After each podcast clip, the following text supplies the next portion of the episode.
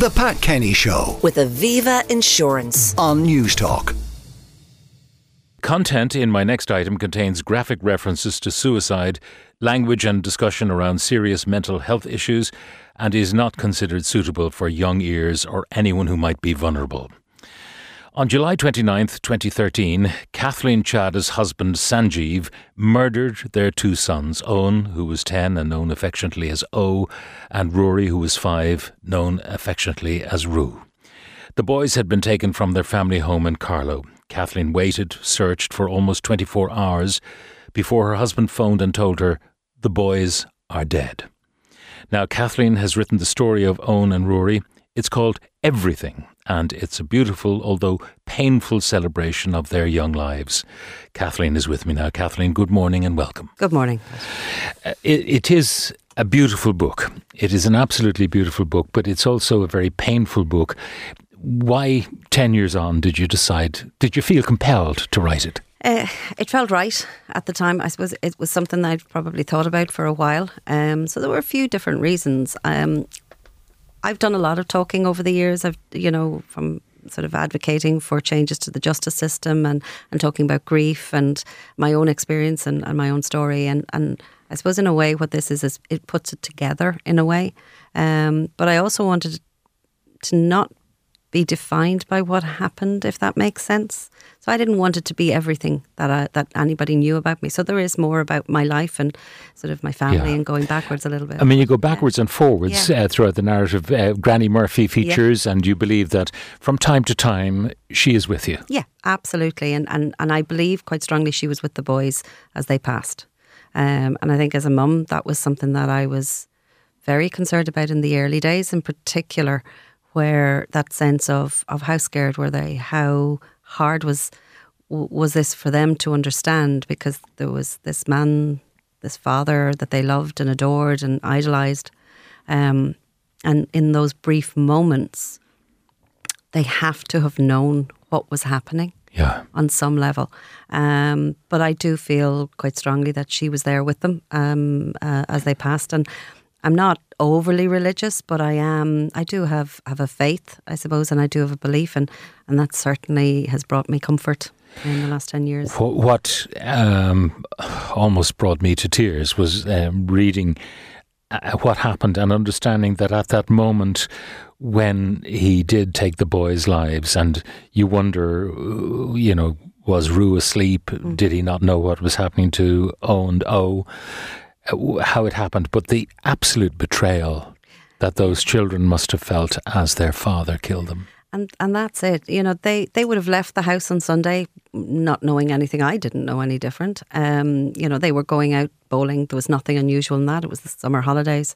Um, I have to assume that as they were driving and it got later in the night, that Eoghan in particular will have wondered. But they were with their dad. Yeah. So there wasn't any reason for them to be be concerned. Um, I understand because Sanj told the the guards or the detectives afterwards that he had told them that they were going on an adventure and that I was going to be joining them. Um, and you know, again, they'll have accepted that he was their dad. Yeah. Um, but I do question, sort of at those at the very end, you know, when they parked up. I assumed that the boys were asleep. Sanj says that um, Ruairi slept through everything that happened to Eoghan, um, but he can't have done with the level of, of hurt that was inflicted on Eoghan. There's no way that Ruairi could have slept through that in the car, in the confines of the car Because it was strangulation by ligature. ligature. But there was a lot of injuries inflicted on Eoghan. There was he had broken ribs, broken hip bone, collarbone. So there's a lot of physical injuries inflicted on Eoghan that weren't on Ruairi. And yet, in in your book, you write that the boys had a very happy childhood, very good relationship with Sanjeev. Sanjeev, you call him Sanj. Sanj, yeah. Um, that he never verbally abused them, never physically abused them, participated in all their sports. Yeah. I mean, he he, was, was- an ideal dad. Absolutely, and and they all the three of them had a great relationship. Um, I had a good relationship with the boys. Absolutely, I, I was their mum, and, and and I had that part of it. But you know, Sanj was the sporty one. He was the one that was happy to pick up a, a hurl or a football and and and that sort of thing. So they were very much boys together. Um, he saw Eoghan as a mini him. I know that. Um, he would have identified with Eoghan in that way, which I suppose from the psychology side of things, I, I, I use that Mm. to maybe explain what he did to Eoghan. We- But we- We'll come back to, Yeah. to the narrative of uh, what happened a little bit later, but Yeah. how you met him in the first place. I mean, you you capture your own kind of enthusiastic youth, you know, um, nursing, going out to Saudi, a great adventure uh, for the time, and that's where you met yeah, Sanj. yeah, I met him. He was uh, one of the girls I lived with was going out with um, one of his housemates, and um, that's where we met at a party. Not love Um, at first sight. No, no, I did fancy him though. Uh, I will admit, I, I, he was, you know, I, I, he was an attractive guy. He and he was, he was a nice guy. He was easy. He was easy to talk to. He was easy to get on with. And mannerly and respectful. Absolutely. Um, and it's funny as as we got to know each other better, I I kind of felt that we had a very similar upbringing, similar values. Um, you know, family background. You know, he was Hindu, obviously Indian and Hindu. Mine was Irish and Catholic. But but the ha- family dynamic and the extended family and the importance of family was. Um, was very much a part of, of him, if you like. Um, But it took you a while to decide that uh, you were going to get together. yeah. Um, so we, we were kind of we, in and out to begin with, and, and kind of we, we met. And I, suppose in Saudi, it's it, it the whole expat lifestyle is quite different. So um, we were together. I suppose you, you know you you see a lot of each other um, in those those those days, and uh, we were together for about three and a half years in Saudi, and then he left. I stayed on for a bit longer. He did some traveling. Um, but we, we stayed connected and stayed very much a couple, if you like. I met met up with him, um, came back home, and I got a job uh, very quickly here in Dublin, and um, we bought a house in um, in Citywest. We kind of were how we decided we were going to start looking, and um, we literally went with the first one we saw, and um, and very quickly then I was pregnant with with Eoghan. Yeah. Before you were married. Before oh and and and your dad, God love him, Yeah. he was angry at this. He found felt you'd let him down, and then you know when Eoghan arrived, he was completely the opposite and Oh, kicking himself for his Yeah. Attitude. Yeah, totally, totally. I mean, it's one of the things that Dad always said he regretted um, was that he didn't just put his arms around me when I told him I was pregnant. But I was, I suppose, I was the first in the family. I was his little girl. I'm very aware of that too. Um, so even though I was, what was I, 31, 32 at the time, we were engaged, we bought a house, we, you know, it still was, um, it was the, the, the whole idea of it. But he did change his tune. Totally. He adored um, Eoghan, as Eoghan and Murray did him. But Eoghan and he, just because Eoghan was a bit older, maybe, um, because that summer before, um, uh, so neither of them he- are here now, so I can say it, but um, uh, Dad had taught Eoghan how to drive the tractor. So he was 10, but he was driving the tractor and uh, and he was so proud of that, you know, proud to go out with my with my dad farming and, and that sort of thing. But uh, yeah, no, they had a lovely a lovely relationship. Now you're a very deep thinker because i in the book you refer to, you know, I don't talk so much or write so much about Ru as I do about Mm. Eoghan because I spent less time with him. I only had five years with him. Yeah. I had ten years with Eoghan. Yeah, and that's it. It's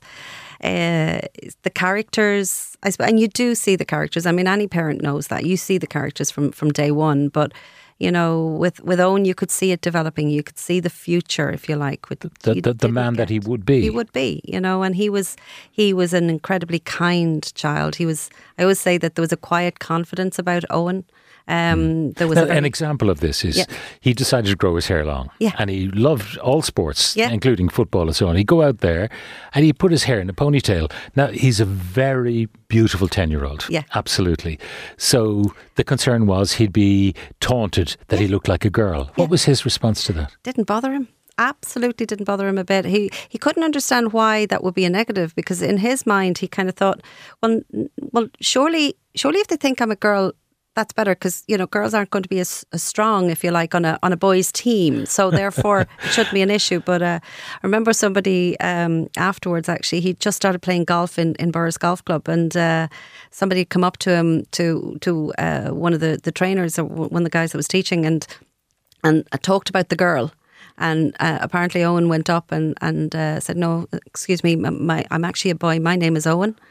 It didn't bother him, and and you know, um, it wasn't an issue. It was just he was correcting him. He was telling him, you know, and A strong character, e- Absolutely. even at that young that, age. yeah. Um, you, you say in the book that uh, you don't erase memories of Sanj with the boys and with yourself, that you were once a happy family. Yeah. And if you erase Sanj from your memory, you erase the boys, Boys, yeah. to some extent as well. Absolutely. We're all it was it's connected, you know, and and and, and we were a happy family and, and I suppose one of the things that I can take some comfort from is the fact that the boys were loved and had happy lives and they knew they were loved. They loved in return. So, you know, there wasn't thankfully a, I suppose a, a history of abuse or anything like that. They they right up until those last moments. And absolutely if if I take if I take the happy memories away because that's the majority. Most of the memories are happy memories. If I take that away, I lose so much.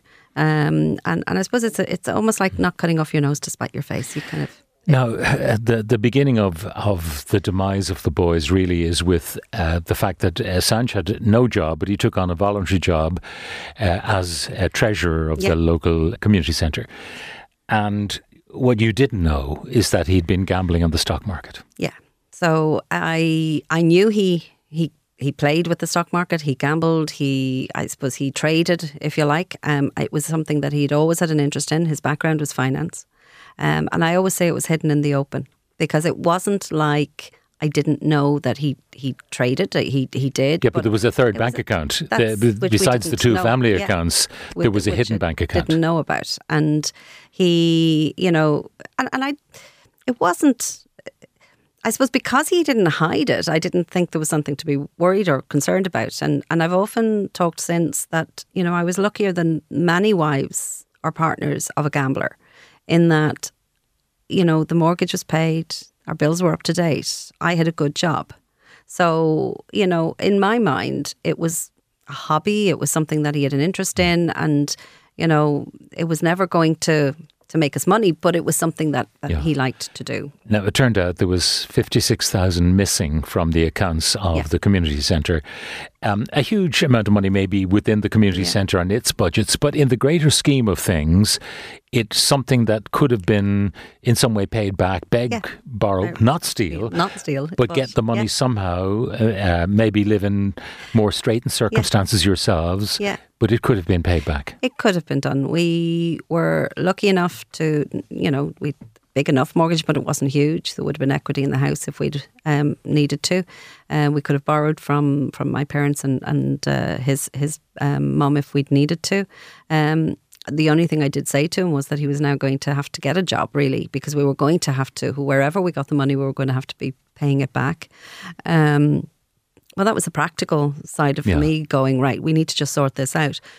But it was manageable. And if we'd absolutely had to sell the house to pay it, So we could it. have done. We could have done that. It wasn't okay. I'd have been devastated and I'd have been very, I was angry um, and annoyed and, and upset and betrayed and all of those things. But it's But part of, of the issue was that it was already out there Yeah. within the community. So there was going to be humiliation and shame heaped upon, as he saw it, the whole family on foot of his actions.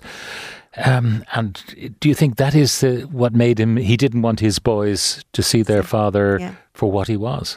He they had him on a pedestal in many ways, again as many fathers are with their sons, and um, yeah, I, I think he he didn't want them to see the true him. He didn't want others to see the true him either. He'd spent, if I think back on it now, he'd spent a lifetime probably hiding, or certainly his adulthood hiding that side of himself. Um, boxing it away. I don't know that he even knew that he was capable of doing what he'd done. Um, I'm talking about the embezzlement, let alone what he'd, he'd done to Eoghan and Ruairi. And so a very different, suddenly he was a very different person to the person that anybody knew of him. Um, and, uh, and, and it's, it, it's really difficult because to say that he did this simply because he was ashamed is, is so inadequate Yeah. But there isn't anything adequate. There isn't a, any reason that would ever be good enough for what he did. And there's a mystery of an email he wrote to himself a year and a half prior to this. Yeah. Yeah. Now, did you ever understand, which was saying, I'm going to kill Yeah. the entire family? All of us. Yeah. So he'd, he'd planned familicide at that stage, the whole family um, uh, annihilation. And and that was, I look back on that time. I mean, I came across that email by just by fluke. I was looking through, um, so all of the computers and the laptop was taken. So I had no photographs of the boys, really, or very few. And um, because now everything is digital. So, you know, there wasn't that many printed. And, and, so I was I knew there were photos on an email account that Eoghan or Sanj had set up for Eoghan when he was born. Um, so I was going back through that, and uh, as you're browsing, you go through everything and you're clicking on everything uh, in the folders. And I went back in, found an email that that in the sent box that he had sent to himself from Eoghan's account for some reason. But it was basically saying, yeah, he intended to um, to take all of us. Uh, it was a, a suicide note that we would all be gone. And I think the way he put it was to raise a glass to Kathleen and the boys, but forget about me, uh, but remember them. And, what was the logic of that particular email? I mean, he wasn't Yeah. in a hole at that stage, or was he? Well, that's the thing. I don't know. Um, but when I go back on that timeline, that was a time when we actually would have done a, a bit of a review of our finances because I dropped my hours in work Yeah. that time. So we, as I thought, were on a, were okay financially. Um, and as I say, you know, in hindsight, I look at it, and, and he didn't touch our own finances, if you like. He he, I think, would have borrowed from from friends, to, to one of his friends and a cousin, um, over the years. But he, you know, so it it didn't. Um, there were no red flags raised at all at that time. Uh, the opposite, almost, as I say, I dropped hours because we could afford for me to do that. Did he try to take his own life? Uh, on that night. Uh, he apparently did on two occasions, but in crashing the car, I think that was a reaction to the cry alert that had gone out, the Child Rescue um, Ireland, Which was the first time, wasn't very it? first one, yeah. And thankfully, since then, every child has been has been recovered, but um, uh, recovered alive and well. But um, he reacted and he drove from a side road at speed across a main road. And and all I remember the first time that I went there in, in West, just outside Westport, thinking and being so angry. Um, and it's funny, I think because of what had happened, I, I couldn't even feel anger towards him at that. That in the early stages, I, I didn't know how to feel, you know, with shock. But I was so angry because he could have killed Other anybody, people. Yeah. anybody walking, cycling, or driving. It was there. Um, thankfully, there was nobody.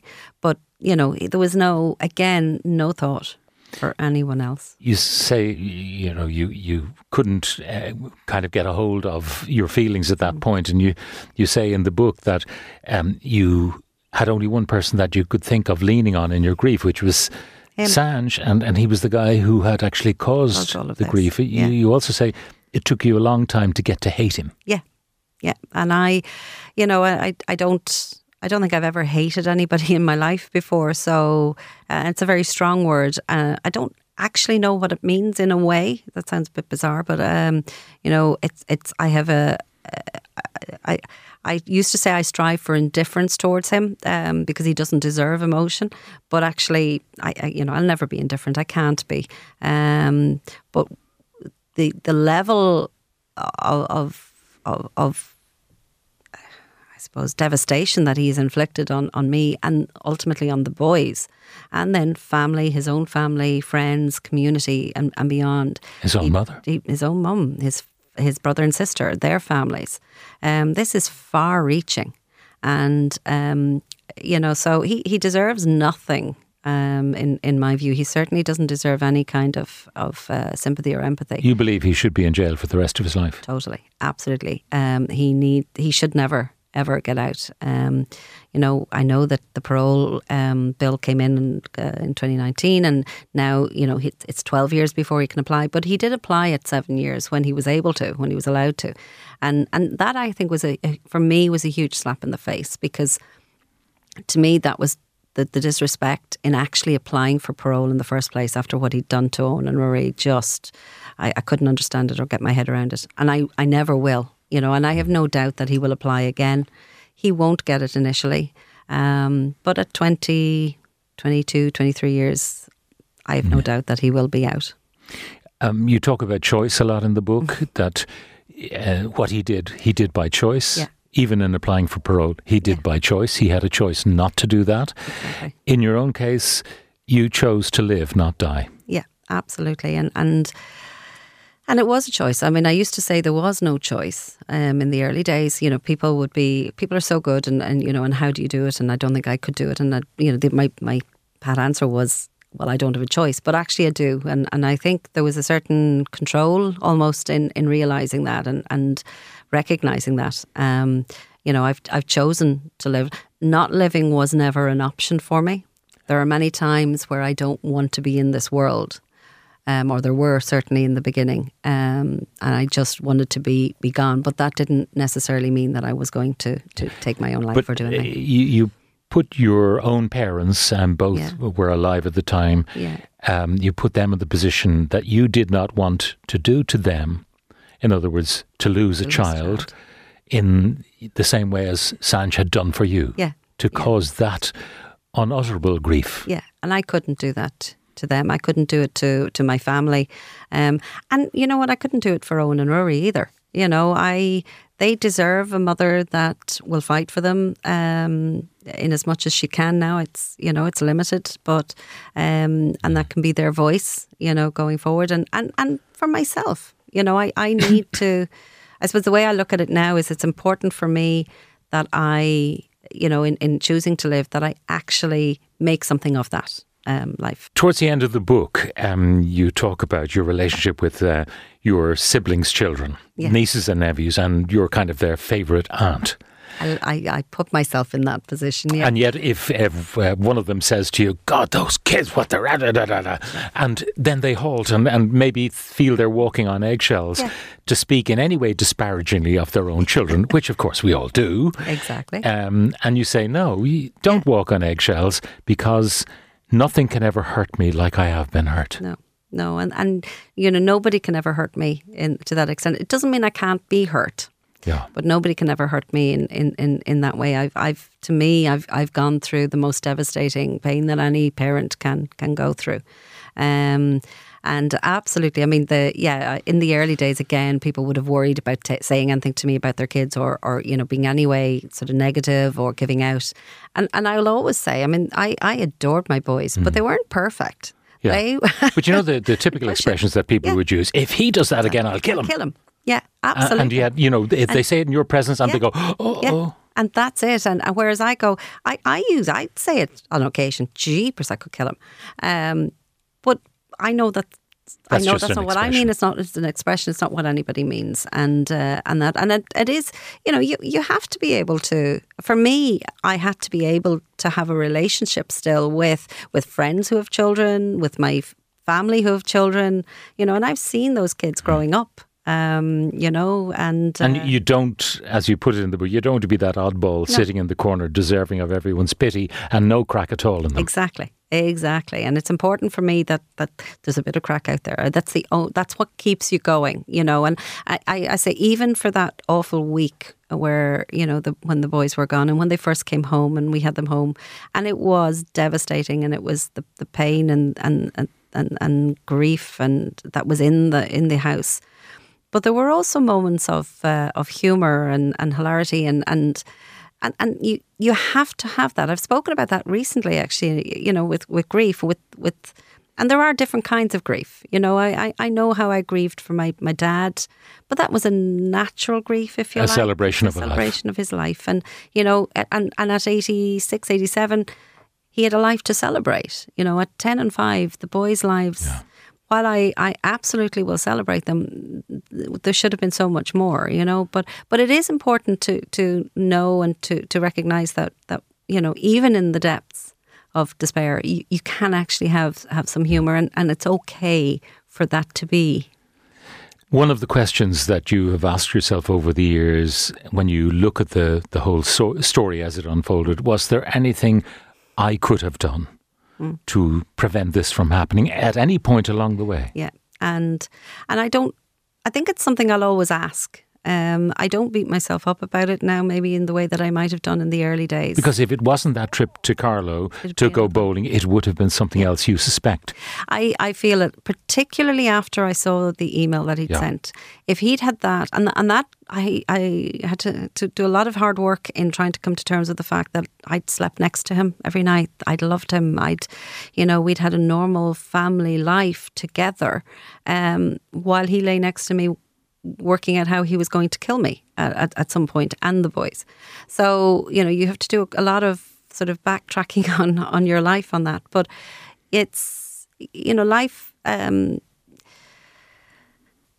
how do you resolve that in your in in your mind how do you sort of think um particularly when there was no signs of it you know there was no there was never anything that would have indicated um in, in any way that he would have had the capability of doing something like this you know um he wasn't abusive he wasn't difficult. Even you know, we didn't row. Right? We had differences of opinion, but we, we didn't really have any major um, sort of rows. And that was one of the things in the early days that was a positive. Was we we you know we seemed to be on the same sort of mindset in, in lots of things. So you know, you, there's an awful lot that you question.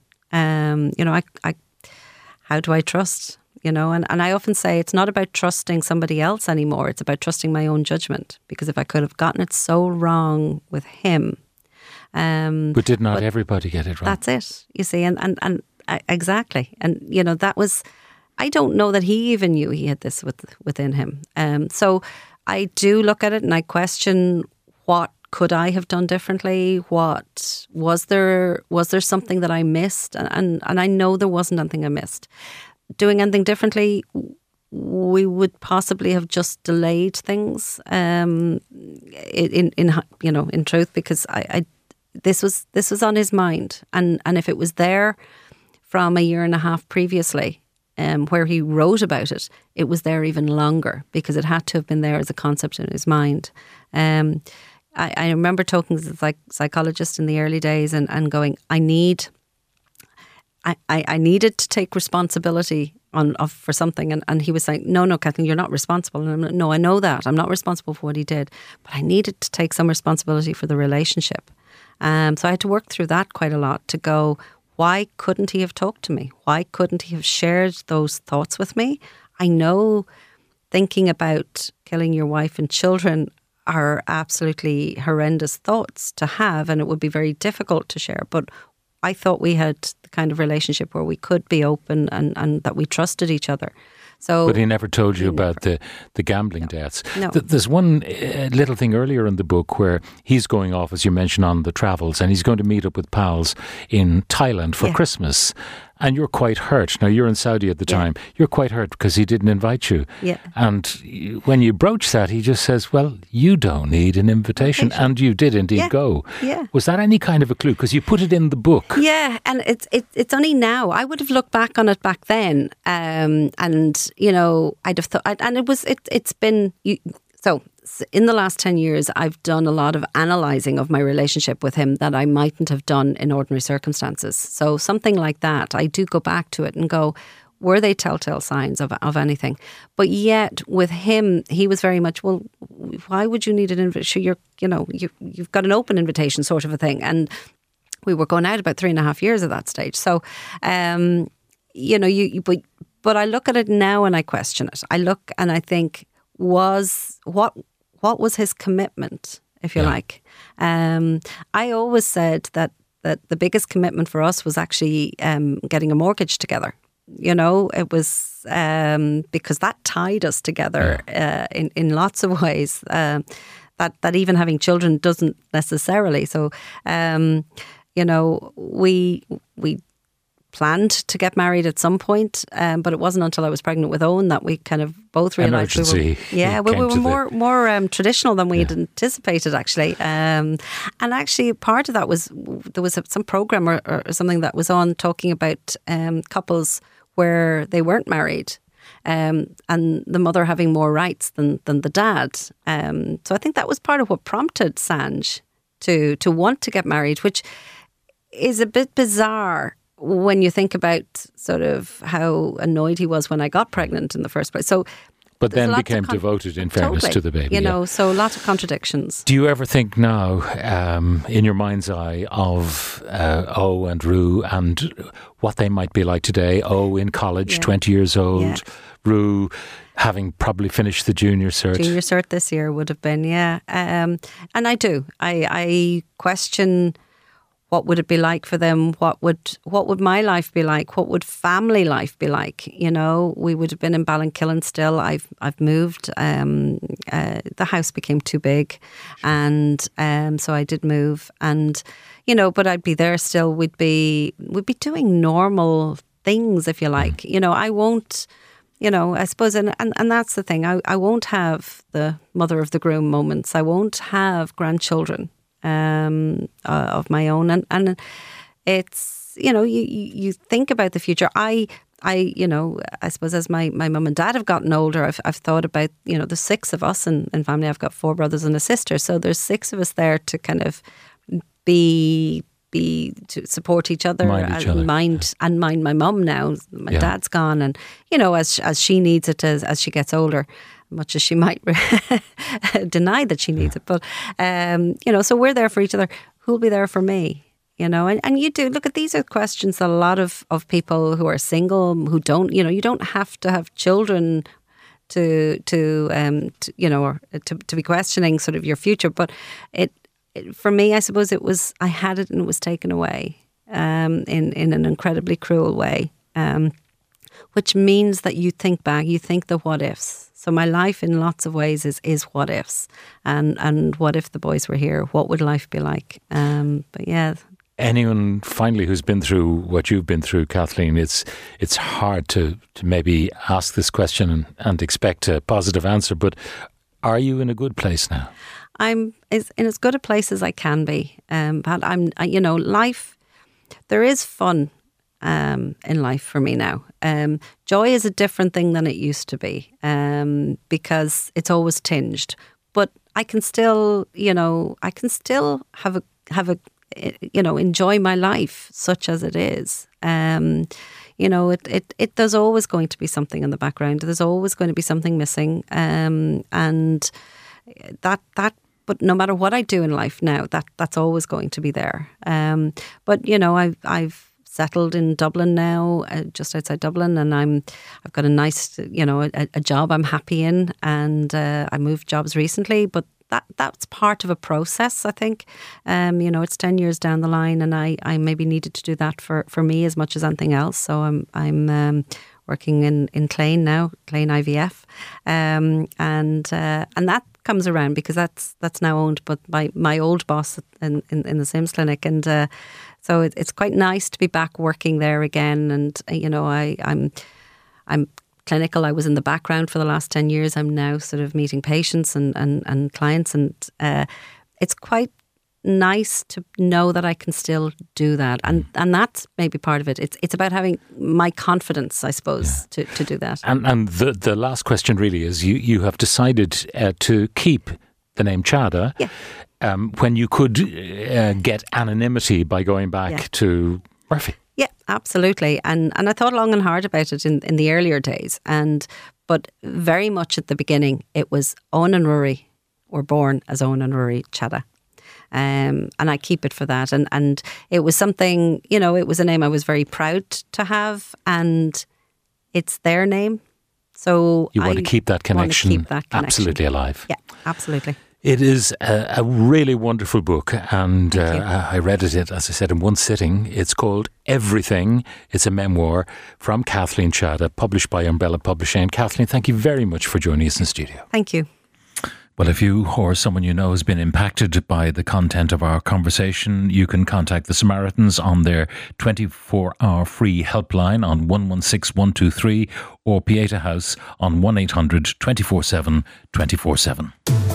The Pat Kenny Show. with Aviva Insurance. Weekdays at 9 a.m. on Newstalk.